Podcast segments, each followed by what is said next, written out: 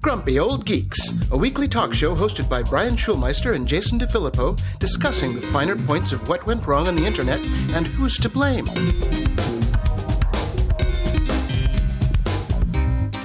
Welcome to Grumpy Old Geeks. I'm Jason DeFilippo. And I'm Brian Schulmeister. Brian, we get a lot of questions about our endorsements of private internet access, where you can get to by going to gog.show/VPN. Mm-hmm. And we've said for ages that they are, you know, the best no-log VPN because they were tested by the FBI in court. Yes. And that was a long time ago. It was. Yeah. So apparently they've been getting this question a lot, too, because they went out and hired Deloitte to actually do an audit of their no-log policy, and they get a clean bill of health. And let me tell you, that ain't cheap. No, that ain't cheap at all.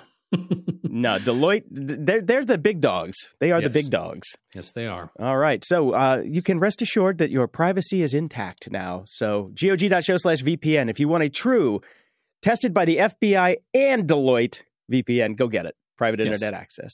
I wanted to bring that up because it was big news, I thought. It is big news. And we got tagged on a couple Twitter posts about it. We got some emails about it saying, and we're like, yeah, we know. That's why we recommend them. What I can't recommend, though, man, these author newsletters on Substack. I signed up for Chuck Palahniuk's newsletter. Yeah. How'd that go? I was a little... you don't want to see him making the sausage. That's the thing. That's the thing. And there's a lot of dead pigs on the side of the road for that sausage, I tell you. Yeah. There's like multiple posts a day. I'm like, you know what? I think I just might wait for the novel, or better yet, the movie adaptation of the novel. So, I should have tested that one out without paying for the year, I guess. I didn't see the appeal. Like, I want the finished product. Like, I've spent enough time in the music industry hearing demos. Right. I like the final version. See, that's the funny thing. When I was in the movie business, I loved watching dailies. Right. I liked watching the sausage get made, you know? We'd get literally VHS tapes from the set. I think that my favorite was The Saint. Because when we were watching The Saint, the dailies were such terrible quality that you had to make up most of it in your mind. Mm-hmm. And then when I saw the final, like, pristine version, I'm like, this just looks fake. It's so weird. Right. Definitely do the free trial before you dive in on any of these author newsletters, because it does take a little of the shine off, I got to say. I got a bit more follow-up. This files solidly in the category of shit we've been saying all along, but now some big dogs are agreeing with us, so maybe you should have listened in the first place. The FBI says investors should take precautions before putting money into decentralized finance platforms. Derp. Okay, derp. Yeah, so, you know, nothing we haven't been saying all along, but they're basically, the FBI has come out and said there's been a significant uptick in attacks targeting decentralized finance platforms. Between January and March of this year, hackers stole $1.3 billion worth of cryptocurrencies, with almost 97% of that money coming from DeFi platforms. So, don't. Okay. And I put this one in here because I knew you would get a kick out of this. Mm-hmm. The SEC is definitely escalating their crypto crackdown. Good. They're going after people left, right, and center now, which is great. This is great. Yeah, it is. Yeah. And, you know, on this article, I'm like, the SEC is cracking down and crypto prices are in the shitter. But when you scroll to the bottom of the freaking article, you get to see all the deals and debuts of all these people raising. This was a company raised $100 million. Yeah, this one, raising $500 million. Proof, an NFT collective, raised $50 million on a Series A. Proof is Kevin Rose's new company. Yes, that's down here in I think he's in Marina Del Rey, because I saw my friend Scott Beal was in town, and I'm like, hey, you coming to the Valley? He's like, no, I'm on the West Side. I'm like, okay, have fun. And then he posts a picture of the big Proof party saying, hey, we got the monies, woo! I'm like, good. I could have gone down that. It's so close. I was so close to going down that hole with Kevin, and I am so glad that I can still sleep at night. It's great. Yeah. I mean, you know, people are still pouring money into it. They're still trying to make it happen. Everybody's just like, but this one will be real. And then it isn't. So we got him this time. Yes. Yes. We figured out NFTs this time. Everybody's going to. Oh, no. Yeah. Yeah. So. And just another quick bit of follow-up. I really, this is only in here for this one line. It's an article over at Slate. MoviePass will work this time. asterisk is the title. And then the first line is asterisk. If by work you mean won't instantaneously blowtorch tens of millions of dollars of wealthy people's money. Which is funny because I thought you wrote that line. That's funny. That's from the actual article. No, that's the only reason I even brought up MoviePass again, because otherwise we're just going to patiently wait for it to fail now. And then we'll talk about it again. I have no patience. It will fail fast. We don't have to wait that long. Yes. And I have a little Heaven Room follow-up. I mentioned it on the show a while back when our friend from Wheaton sent me the Magnets on a Stick. Yes. And he had not seen the Heaven Room. And I don't think a lot of people have seen the Heaven Room because it is at the Billy Graham Center Museum. Not a place I frequent. Exactly. Exactly. Not a lot of people from our audience are going to be hanging around the Billy Graham Center Museum in Wheaton, Illinois. Bob Fogarty found video of the Heaven Room, so everybody can play along at home. There will be two links in the show notes. The first one is touring the Billy Graham Center. It is queued up, so you can just click it and just kind of get into the Heaven Room pretty quick. The second one is from, I think, a different Billy Graham Center. Yeah, this is from the Billy Graham Library. Mm-hmm. He just tacked this one along because they have another museum at the big location. And there's a talking cow, an animatronic talking cow that tells you about Billy Graham's. Straight out of the Bible. Yeah. Right. Telling you about Billy's early life. It's just so fucking weird. I just got to say it's so weird. Religion. Good, but check them out. They're pretty fun. And right. This last bit of follow-up I have is, I got money from a class action lawsuit, Brian. I'm waiting for my money to come in from that one. It has not yet. Oh, I got $14.45 from the Maldonado et al. Versus Apple Inc. et al. Yep. Mm-hmm. I got a virtual MasterCard. Well, it's on the way. They have to. Right. Apparently, it takes a couple days to make a virtual MasterCard. Yes. So, Yep. So you're in on this lawsuit as well? Oh, again, my policy, and long-term listeners know this, and if you've just recently started listening to the show, it is our moral duty and imperative to claim all class action lawsuits, because it is the only, if we don't take the money, guess who gets it back? They get it back. The lawyers. And lawyers get it. So it is our duty to sign up for all class action payments that we are entitled to, and some we aren't. No matter how large or small. Yeah, I want my $2. In the news.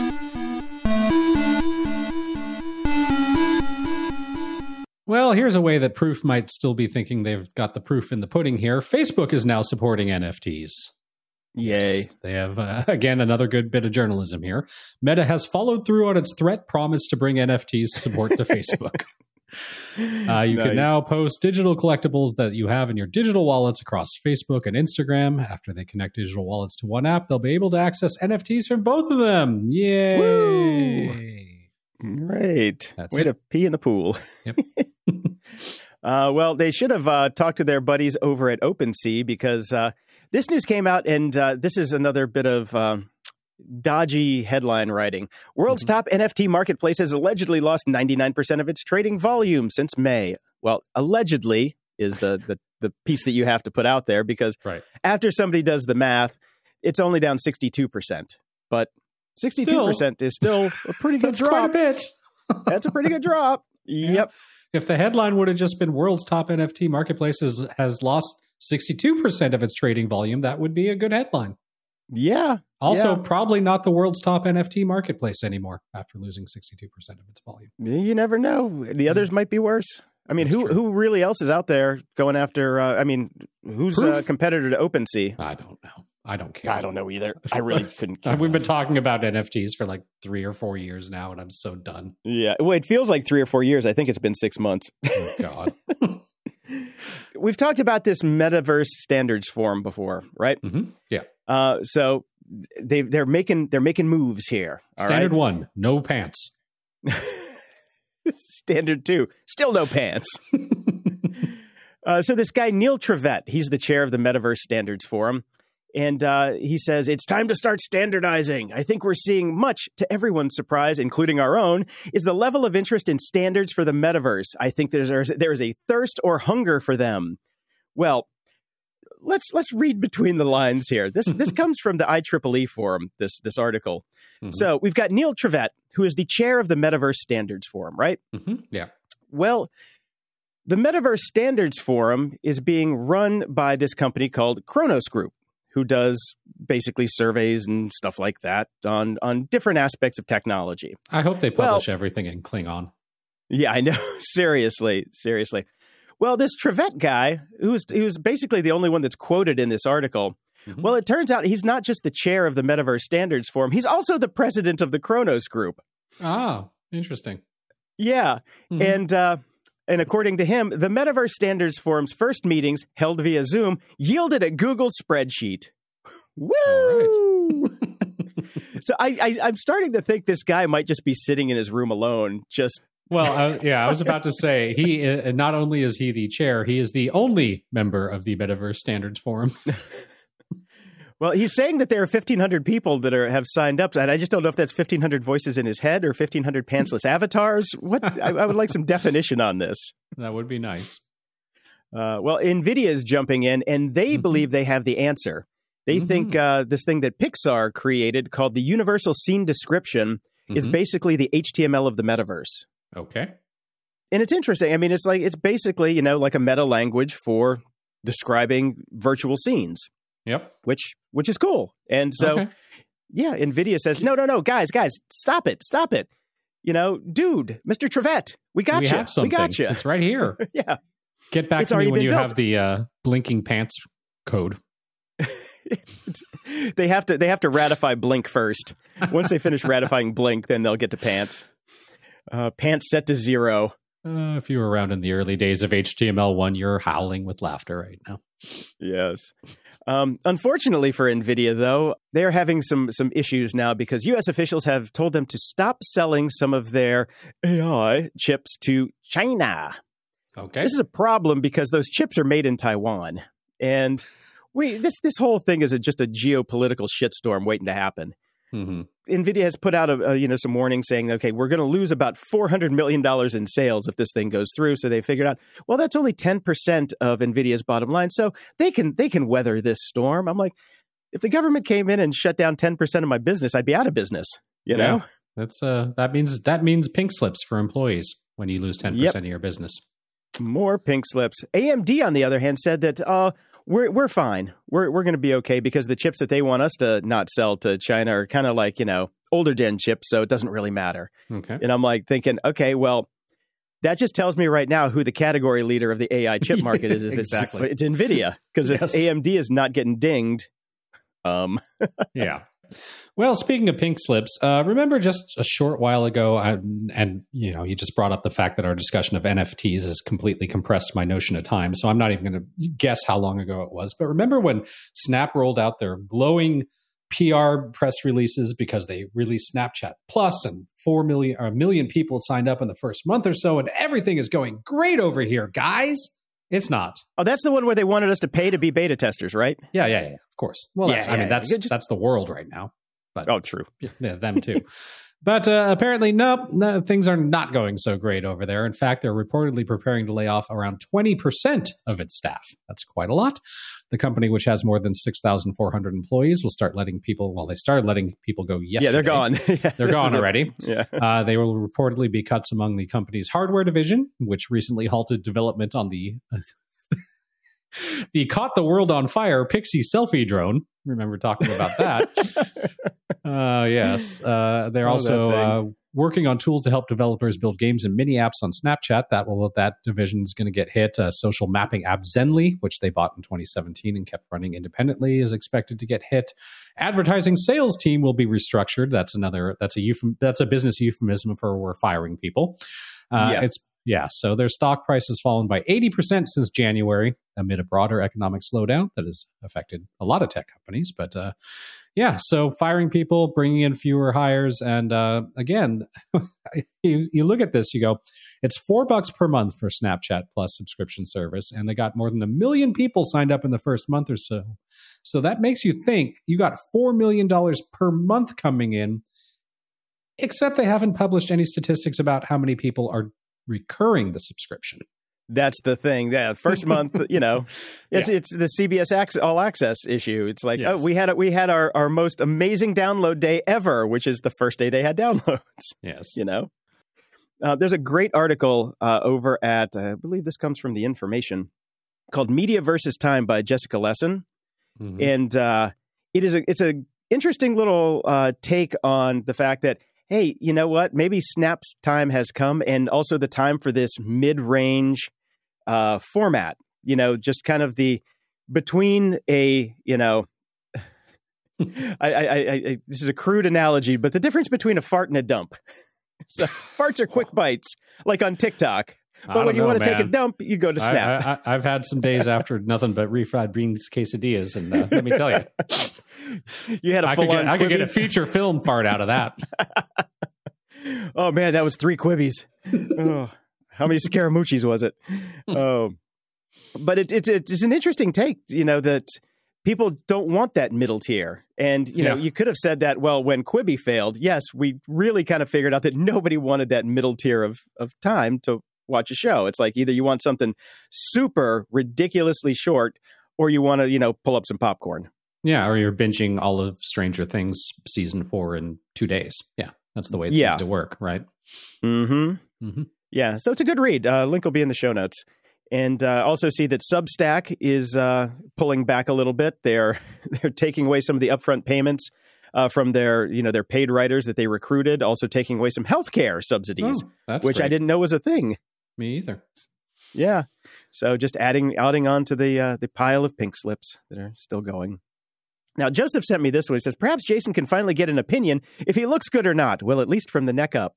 And he sent a link into this new bill that's going through California. I'm not going to get too into it because it is complicated. It is annoying. And I believe it is destined to fail. So I'm with you on that. I don't necessarily think it's a bad idea, but how do you... It is a bad idea. It is fundamentally a bad idea. Where are the internet police is what it always comes down to. Where are the internet police? And do we have to do, now people have to code specifically for California and GDPR and blah, blah, blah, blah. Standards, people.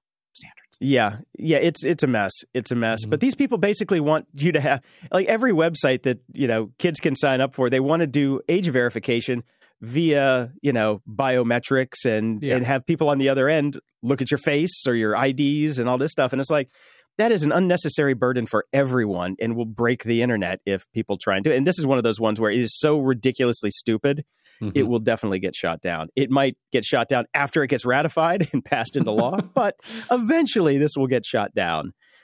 There's some links in the show notes, but this is the California's age-appropriate design code bill, and it's ripped off from a GDPR bill over in Europe. And the first article that I linked to describes in detail how the language for laws in Europe is much different than the language for laws here, and how it's written is completely unenforceable. So it is a mess. So I'm still going to have to figure it out on my own, Joseph. Sorry. Yeah, I'll be sitting in the corner with my mirror. Yeah. If only there was a site like Hot or Not. I miss Hot or Not, man. God, I was a solid 6.5 on Hot or Not. Oh, that's, there you go. That's pretty good metrics. You're not bad. I thought so. So are you still on Truth Social? Oh, God, I deleted that the instant I got on there and I looked at their science section, and then I'm just like, dinosaurs and people living together? Oh, I'm out of here. Yeah. Well, if you've got an Android device, you're probably not on it either because Truth Social's inadequate moderation is keeping it off the Google Play Store. Yeah. Mm-hmm. Yep. So who thought Google had standards? I know. If you can't get yourself on the Google Play Store, you are fucked. Seriously, I mean, talk about a low bar. Yeah, okay. No point in getting into the rest of that. That's it, really. All right. Good deal. So there's some news going around that Twitter was thinking about doing an OnlyFans competitor for a while. Uh-huh. But what? This is a good point this is a good time for me to jump in and mention some ads I've been seeing on my Facebook feed recently, which I found hilarious. Bring it on. I see ads for OnlyFans. For fitness influencers. Like, I use my OnlyFans to promote my fitness routines and my company. And then I also see it for musicians. OnlyFans for musicians. Ooh, oh boy, people are finding out about my music and I'm monetizing it on OnlyFans. Are you? Are you really? Because I know what people go to OnlyFans for. It ain't fitness. It's fish. It sure shit ain't music. Yeah. Unless it's bow, chicka, bow, bow, bow, yep. Bow. Unless you're listening to the skin flute get played. Nope. No music going on over there. Yeah. Anyways, well, carry on. There's no Sorry for the tangent. It's okay. It's okay, because it's not going to happen on Twitter either, because they're doing everything wrong over at Twitter, except they did one thing right. They put together a red team to kind of play this out to see what it was going to be like. Mm-hmm. If they actually put this thing live. And their red team came back and said, we can't do this. We cannot do this. One thing that I did not realize that Twitter had was a kiddie porn problem already. Yeah, well, I don't follow those people, I guess. I guess, yes. I guess I have my feed is clear. And so is my conscience. And there's like, no. If we do this, it is going to exacerbate the problem. And we just do not have the moderation tools to handle it. So maybe them and Truth Social can get together and build some moderation tools together to kind of fix these problems. Yeah. But I just thought it was pretty interesting. And they called it it's basically the adult content monetization scheme that they were going for. So that ain't going to happen. Speaking of things that ain't going to happen, too, we bag on Elon on the show all the time because his predictions suck. Yes. And again, with, the news headlines are all I really care about in this one. The title of the headline is "Experts Say Elon Musk is Wrong About That Population Thing He Keeps Saying." I'm like, okay, great. So they basically got experts on to knock him down on that, because he said population collapse due to low birth rates is a much bigger risk to civilization than global warming. Well, turns out, not quite. No. Not quite at all. But the best part is the quote from somebody on Twitter says, "Maybe you want to give it a break, Nostradamus," which is perfect, because he can't predict shit. No, he's just God. No guardrails at all. Somebody just he needs people. He needs a wife. He needs a wife to say, "Will you just shut up?" He's don't had multiple. None of them can don't do wear. It. Well, he needs one that he sticks with and that he respects and has some power in this relationship that goes "Don't wear those pants. Those are horrible." That's what wives are really good for. Guardrails. You need some. You can only wear those pants if you're going to the metaverse where nobody will see them. And they blink.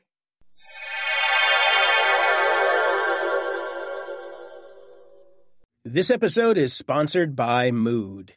420 celebrations come in all shapes and sizes, just like the many ways to enjoy your THC. Mood offers just the right buzz with their federally legal flower, gummies, vapes, and more, helping you find the perfect high.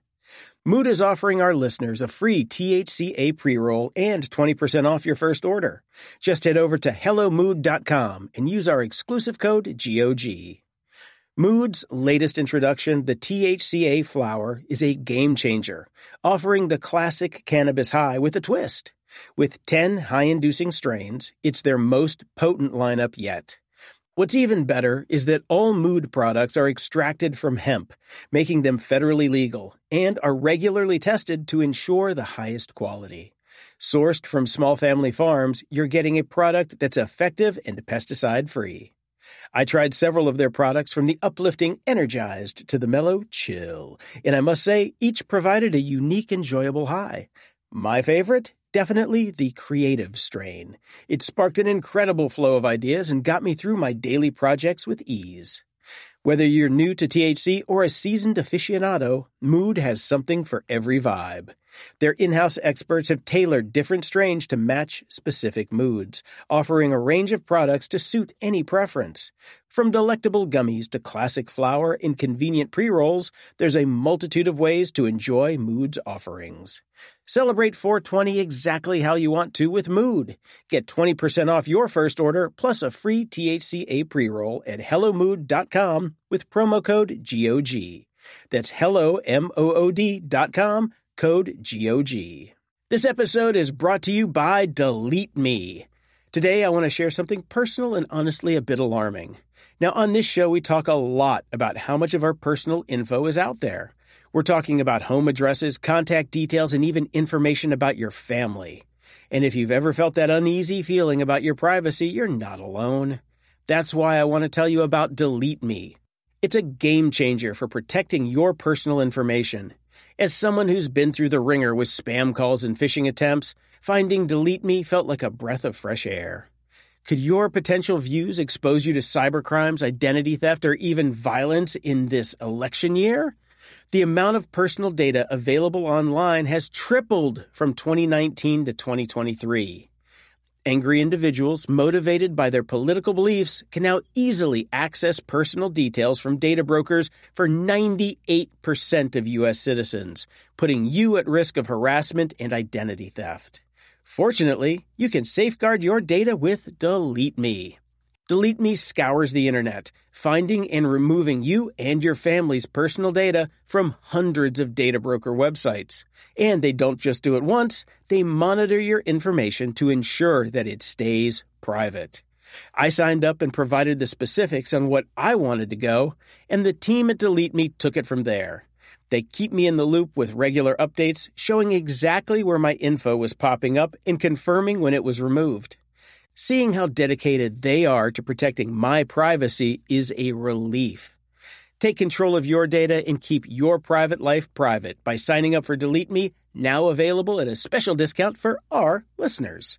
Get 20% off your Delete Me plan today when you go to joindeleteme.com/GOG and use promo code GOG at checkout. The only way to get 20% off is to go to joindeleteme.com/GOG and enter code GOG at checkout. One more time, that's joindeleteme.com/GOG with code GOG at checkout. This episode is brought to you by Delete Me. Today, I want to share something personal and honestly a bit alarming. On this show, we often discuss the vast amount of personal info floating around out there. We're talking home addresses, contact details, and even information about your family. If you've ever felt that uneasy feeling about your privacy, you're definitely not alone. That's why I need to tell you about Delete Me. It's been a game changer for me in protecting my personal information. As someone who's been bombarded with spam calls and phishing attempts, discovering Delete Me was like finding a magic shield. Here's a really frustrating fact. The amount of personal data available online has tripled from 2019 to 2023. With rising political tensions, your political views could expose you to cybercrimes, identity theft, or even violence. Angry people, fueled by their beliefs, can access your data from data brokers that cover 98% of U.S. citizens, putting you at risk of harassment, identity theft, or worse. But there's good news. Delete Me works tirelessly to safeguard your data. They scour the internet, finding and removing your personal information from some of the largest data brokers in the world. And they don't just do it once, they continuously monitor to ensure your info stays private. I signed up and provided details on what I wanted removed, and the team at Delete Me took it from there. They keep me updated with regular reports, showing me where my information was popping up and confirming when it was deleted. Seeing their commitment to protecting my privacy has truly been a relief. Now, here's something special for all of you. Get 20% off your Delete Me plan today when you go to joindeleteme.com/GOG and use promo code GOG at checkout. The only way to get that 20% off is to go to joindeleteme.com/GOG and enter code GOG at checkout. That's joindeleteme.com/GOG with code GOG at checkout. Are you hungry? I am, which means it's a perfect time to talk about Factor. Why not make your spring a breeze with Factor's delicious, ready-to-eat meals? Picture this. Every meal is fresh, never frozen, crafted by top chefs, and has the dietitian's thumbs up. Plus, they're ready to roll in just 2 minutes. You've got 35 mouthwatering options to choose from each week. Whether you're into calorie smart, keto, ramping up your protein, or keeping it green with vegan and veggie, Factor's got you covered. And there's more. Each week brings over 60 extras, including breakfast, grab-and-go lunches, snacks, and drinks to keep your energy up and your taste buds happy all day. So, what's the holdup? Dive in today and give your spring the tasty kickstart it deserves. As someone who's lived off microwave meals for most of his life, I can confidently say that Factor's chef-crafted dishes blow anything else I've had out of the water. The chicken stays juicy, the veggies are crisp, and the flavors are absolutely delicious. I'm talking about meals like their artichoke and spinach chicken and the spicy poblano beef bowl. Out of this world. Are you craving a touch of gourmet? Well, check out the meals featuring luxury ingredients like filet mignon, shrimp, truffle butter, broccolini, and asparagus. It's fancy dining without the fuss. And speaking of no fuss, the meals are a total breeze. Forget about prepping, cooking, and cleaning. Just heat up your meal and enjoy the deliciousness. Plus, everything's tailored to fit your life. Customize your weekly meal plan to get exactly what you need, whenever you need it. Need to pause or shift your deliveries? No problem. It's all designed to work around your schedule. Factor is your solution for fast, premium meals without the need for cooking. And Factor is celebrating Earth Day all month long. Look out for the Earth Month Eats badge on the menu for the lowest carbon footprint meals. Head to factormeals.com/grumpy50 and use code GRUMPY50 to get 50% off your first box plus 20% off your next box. That's code GRUMPY50 at factormeals.com/grumpy50 to get 50% off your first box plus 20% off your next box while your subscription is active.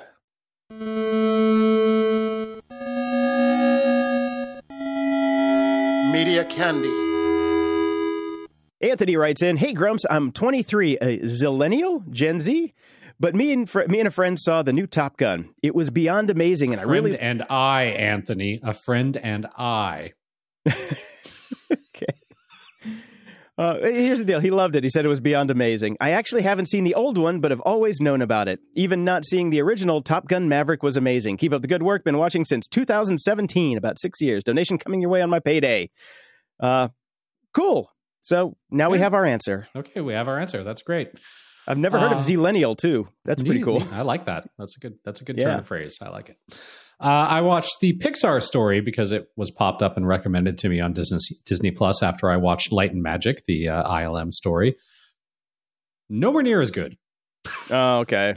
ILM was 6 hours of deep dive, amazing, unbelievable, behind the scenes, Lucas, total visionary, whatever you want to say about him ruining Star Wars. The dude just comes out awesome from Light & Magic. Like, it's unbelievable what he did and the visions and that he had. He was a Nostradamus. He can keep talking.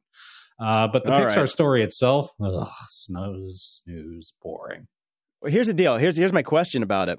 Mm-hmm. So, Star Wars has John Lucas. Pixar has John Lasseter. I don't know if you followed any of the news about John Lasseter's exit. Yeah, that didn't go well.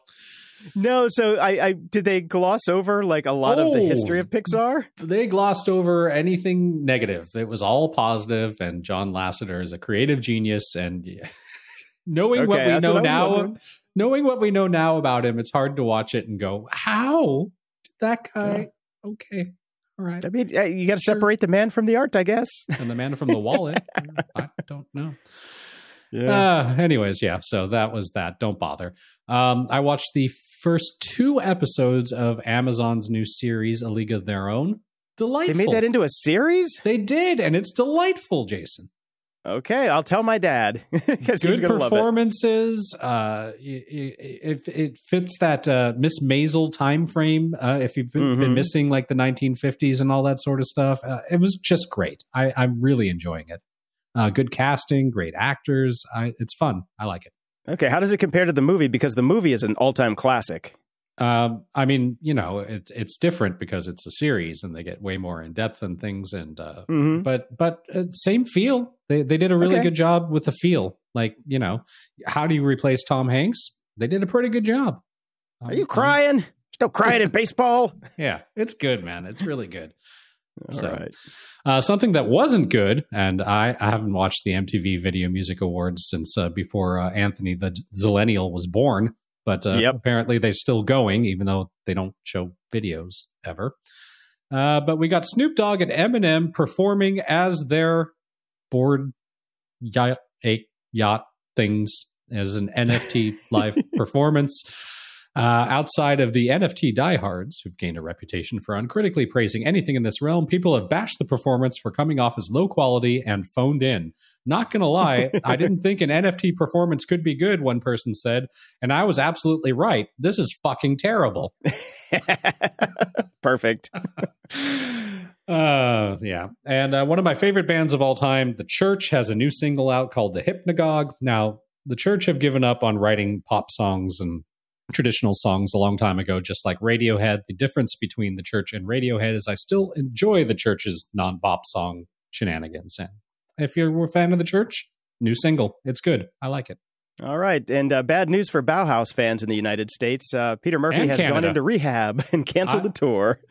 They were playing here in Toronto in 5 days. And yes, they've now announced that he's got to go to rehab. No. Did you have tickets? I didn't, because I saw them just pre-pandemic in LA, and there's no new album. Good enough. Yeah, good enough. Yeah.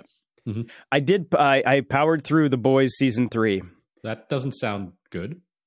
It was fantastic. Once you get past the first couple episodes, like the shock and gore in the first couple episodes, you can there's stuff in there you can skip. But once it starts to get into the actual story and the plot for the rest of the season, it was phenomenal. I loved it. Cool. Yeah, it had a great ending. It was great. I really liked the 90% of season 3. The opening scenes of episode 1, you just can't get around. It's just disgusting. There's a scene with an octopus later on that you can fast forward, and then the rest of the season's fine. It's all good. But those, I was pleasantly surprised by how they finished the season. So I'm looking forward to season 4, which I think is going to be the final season. All right. Speaking of final seasons, though, Animal Kingdom did have their finale this week, and they did not stick the landing at all. It is the hardest thing to do. I swear to God, if you're out there trying to pitch a show right now, have an ending. Oh, my God. It was... they could have been, dressed up as Bored Ape Yacht Club apes. For all it was that fucking bad. It's right. It is a phenomenal series up until that last episode. So watch it, watch the whole thing. And on the last episode, think about what you would think would be the ultimate ending. Put it in your head and leave it there and just turn off the TV, because also, it's going to be better. If you've never watched Battlestar Galactica, that is solid advice. Yep. Same could be said about The Sopranos, too. And when it comes down to Game of Thrones, just skip everything after that first big battle in the last season, and then you're done. You're good. So, yeah. This last one I thought was interesting. BBC has come out with their own version of masterclass called BBC Maestro Class. Oh, warm up the lawyers. Warm up the lawyers. Edgar Wright is doing a filmmaking course, which is how I found it, because they're spamming me with ads incessantly because I'm a masterclass subscriber. Right. It looks good. It's Edgar Wright. I love his movies, but Edgar needs to lay off them donuts. I was surprised when I saw him. I'm like, oh my God, pandemic was not kind to Mr. Wright.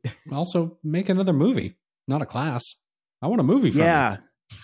I still have. I haven't seen Last Night in Soho yet. I've been saving that one. Have you checked that one out? That was his last movie, I believe. No, I was going to watch it on my last flight and totally spaced on it because I keep forgetting about it too. That's a bad sign. That's a bad sign. I got halfway through the Sparks documentary and fell asleep. So yeah, that's a rough one. Ups and doodads.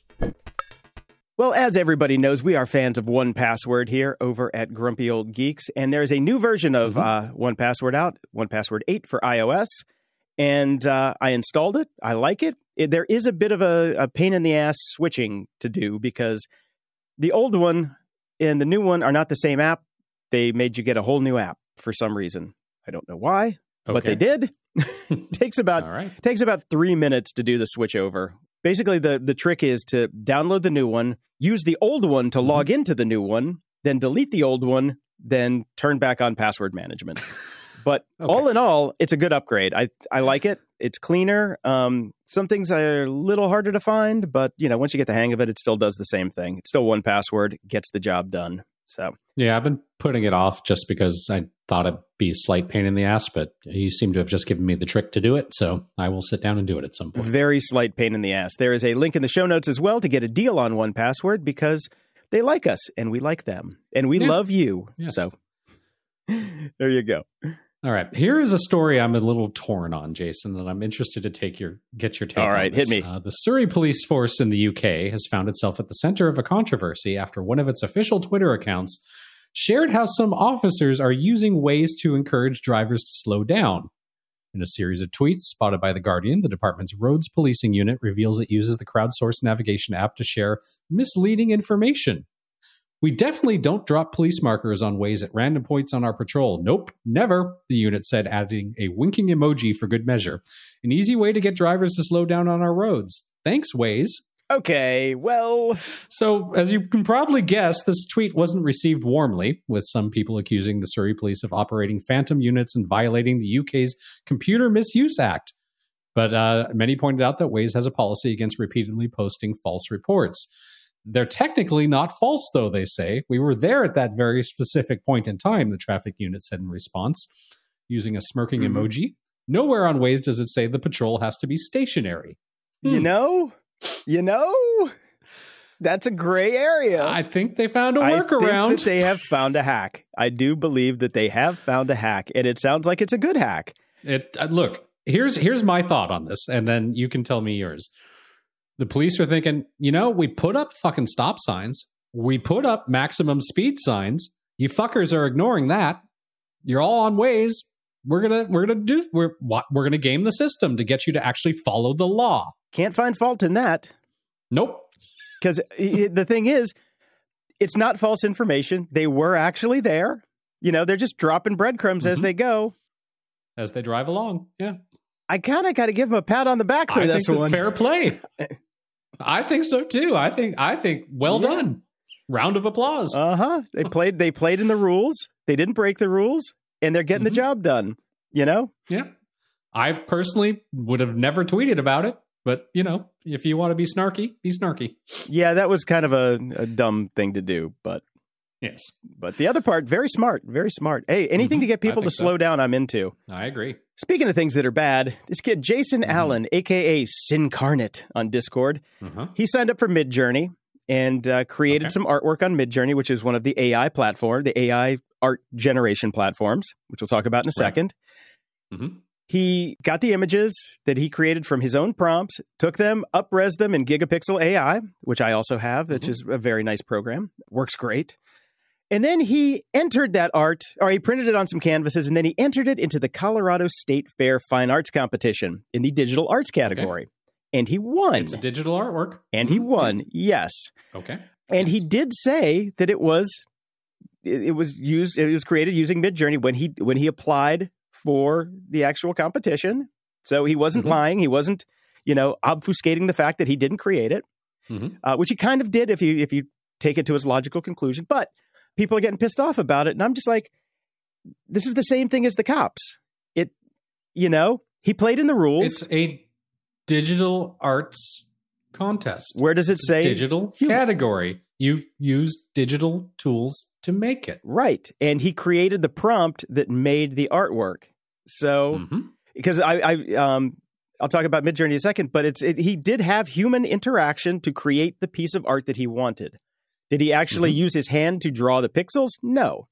But he created digital artwork using a tool. How is that different than coding out something that does drawing? Like I coded out in BASIC a fire-breathing dragon. Yep. In 6th grade or 7th grade or something like that. Mm-hmm. That's art, right? Absolutely. Hey, I won an art competition for a piece of generated art in high school as well. And, you know, so I don't see a problem here. So I think people need to just chill a little bit and let this guy have his day. Yeah, we talked about something along these lines a while back, and it was the argument somebody was making over whether AI owned the artwork that it generates. Right. And I think the thing was, no, it doesn't, because it's not, it's not the monkey holding the camera situation. Right. Yeah, this guy actually did create a prompt. He used his brain to make something new. And it just sounds like a bunch of people got their panties in a bunch here. Yeah, yeah. You know what it is? It's people who didn't think of it first. Yeah, pretty much. Yeah. That's it. I slaved away in Photoshop. Oh, you mean you slaved away using those computer-generated tools that actually speed things up for you and do it for you? Exactly. Look, in the old days, I used to have to make paths around people to cut them out using channel ops. And, you know, nowadays, I just hit select subject. What, you know, should I be butthurt because I didn't, you don't have to do it manually anymore? No, I appreciate the tools. Yeah. And I'm starting to really appreciate these. I know, I got to say, AI art generation tools. DALL-E came out this week with a new feature called outpainting, which is fascinating. And you take a piece of art and it will generate things outside the boundaries of what the original art is. And I recommend going and just watching. There's a link in the show notes to check out the outpainting thing. And they have a kind of a time lapse of somebody creating one of these from, you know, I think it's an old Vermeer or something, creating an entire room where it was just a head before. And it's pretty cool. It's pretty cool how it works.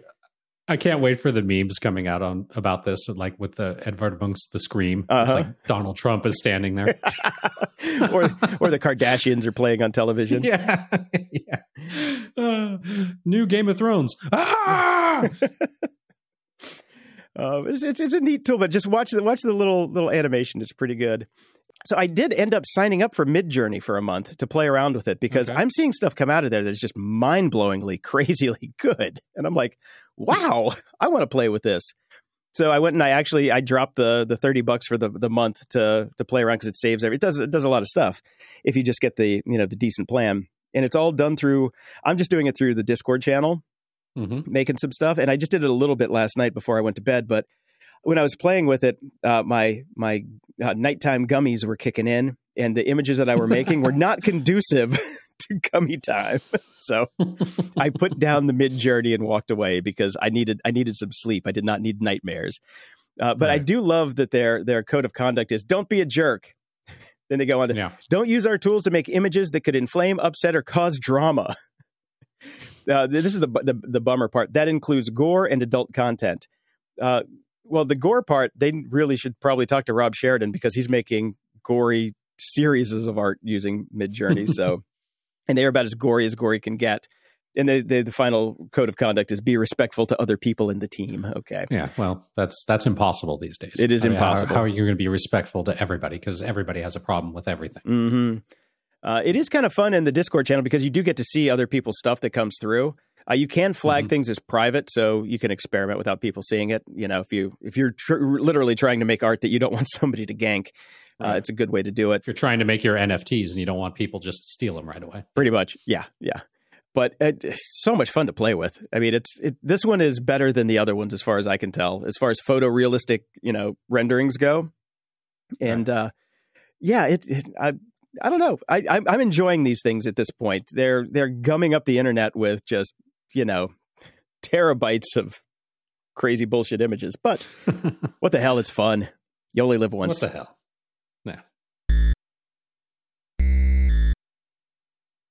No. Security? Ha!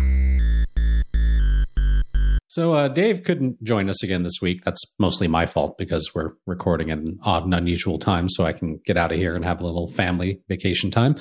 So we'll just roll into this. But I kind of wish Dave was here because, remember when Roe versus Wade was overturned and then there was all those articles about, oh boy, we should probably delete those period tracking apps and, oh, there's going to be so many bad things technologically that come out of this and we're going to have to be super careful. And then the people that were all about the Roe versus Wade being overturned were like, surely not. No fears. Don't worry about it. We're going to be fine. And then we got the first case of like a Meta turning over direct messages between a mother and daughter. And then, that lawsuit started and we kind of went, oh boy, here we go. Well, here's another one. Okay. At least the FTC is stepping in here. The Federal Trade Commission has sued a data broker called Kochava, alleging the company sold geolocation information that could be used to reveal visits to sensitive locations, such as abortion clinics. And reproductive health clinic. That's the nice way that we say it. Yeah. The agency said data shows movements to and from reproductive health clinics, places of worship, and addiction recovery centers, as well as homeless and domestic violence shelters. By selling data tracking people, Kochava is enabling others to identify individuals and exposing them to threats of the stigma, stalking, discrimination, job loss, and even physical violence. It wants them to stop selling the data and to delete sensitive geolocation information is collected. Basically, put them out of business in a move to attempt to protect people's privacy. FTC says the data includes time-stamped latitude and longitude locations that are matched with unique mobile device identification numbers, which basically game over at that point, yep. Right? So, yep, we knew this was happening. It's definitely happening. There are companies that are making lots and lots of money selling this information, and it should 100% be fucking illegal. Yep. So, yep. We'll see. We'll see how it goes. I mean, fingers crossed, but it's I mean, genie's out of the bottle on that one. It's going to be kind of tough. Yep. I mean, these guys are scumbags because it's not even anonymized. You know, it's like, okay, I got the IMEI, you know, of your phone. I can just call him up and say, where the fuck's Brian? Like, he's got another abortion. God damn it. Wrap it. I thought this one was kind of funny. Hackers hide malware in James Webb Telescope images. It's a little more in-depth and complex than the headline would lead you on to believe. But they are using the images as kind of a delivery method for some actual bad data that can be run. And if you do look at the image as a regular JPEG in an image viewer, it looks just fine. But if you look at it in a text editor, oh, boy. Oh, boy. Yeah. And we all open up our images in text editors. So, well, you know, some of us do. Yeah. And speaking of tracking, Apple may face a DOJ antitrust complaint over AirTags. Now, this isn't because of how they actually function. They're basically saying the other company that made these, Tile, has alleged that Apple purposefully disadvantaged Tile on iOS devices by walling off its Find My network. They eventually opened that up with some restrictions, and the Tile was like not up for that. They didn't want those restrictions. And again, it's Apple built Find My. It's for Apple stuff. Right. Make your own app. It was originally called Find My Mac. Yes. Okay. So, yeah I get it. I get their butt hurt about it, but, you know. Yeah. Apple kind of has a history of taking good ideas and making them their own. So. Yes. It's a walled garden for security, privacy, and very many other reasons. It's why an iPhone isn't a godforsaken hellhole like an Android device. True that. And there's no, I mean, the upside of being on Android right now is there is no Truth Social, though. So, you know, that's true. Point Google on that one. Well, I think you've got a story about a negative point for Google coming next. Oh, Jiminy Jeepers. We missed this one last week, but holy shitballs on this one. Dad took photos of his naked toddler for the doctor. Google flagged him as a criminal. You know, the problem was he put it out on Twitter in that kiddie porn ring. That was it. Oh, I mean, he's a doctor. Dr. Feelgood is a true doctor. Well, look, first off, not only is he a doctor, have we not noticed that in the past 2 to 3 years, we have 100% switched over to, I don't know why we still call it this, telemedicine, even though we're not using any telephone technology. Right. I send pictures of my kid to our doctor all the time because we don't go into the office. Like, what is this? Even though he's asked you to stop incessantly, but you still keep doing it. Yes. Yeah, that's right. It's unwarranted and unasked for photos directly to my doctor's cell phone. Yeah. Mm-hmm. But no, I mean, this is what we're actually supposed to do now. Mm-hmm. Yeah. That's what they tell us. Yeah. But they did not like it. And like I said, it's a long read, one worth checking out, and kind of makes you just want to throw your phone in the garbage and never use the internet again. But I mean, who could have seen this coming? That's our show, Jason. Yeah. Brian, who could have seen this coming? We did. I don't know us. We did. Yes. I think we've laid out this scenario a million times over the last 10 years. And now it's all happening as we predicted. So suck it, Elon. We're the fucking Nostradamus around here. Closing shout outs. Over at Patreon, we've got Eric. Welcome, Eric. You stand alone. Thank you. The cheese stands alone. And over at PayPal, we've got Robert, Charlie, Simon, Matt, Judge, Nicola, Matthew, Jonathan, Nikolai, and Thomas. Woo. Thank you all so much. Thank you. And over at the tip jar, we've got Ann, Adam, Ashley, and Mario. Thank you, Mario. No Luigi? Yeah, no Luigi.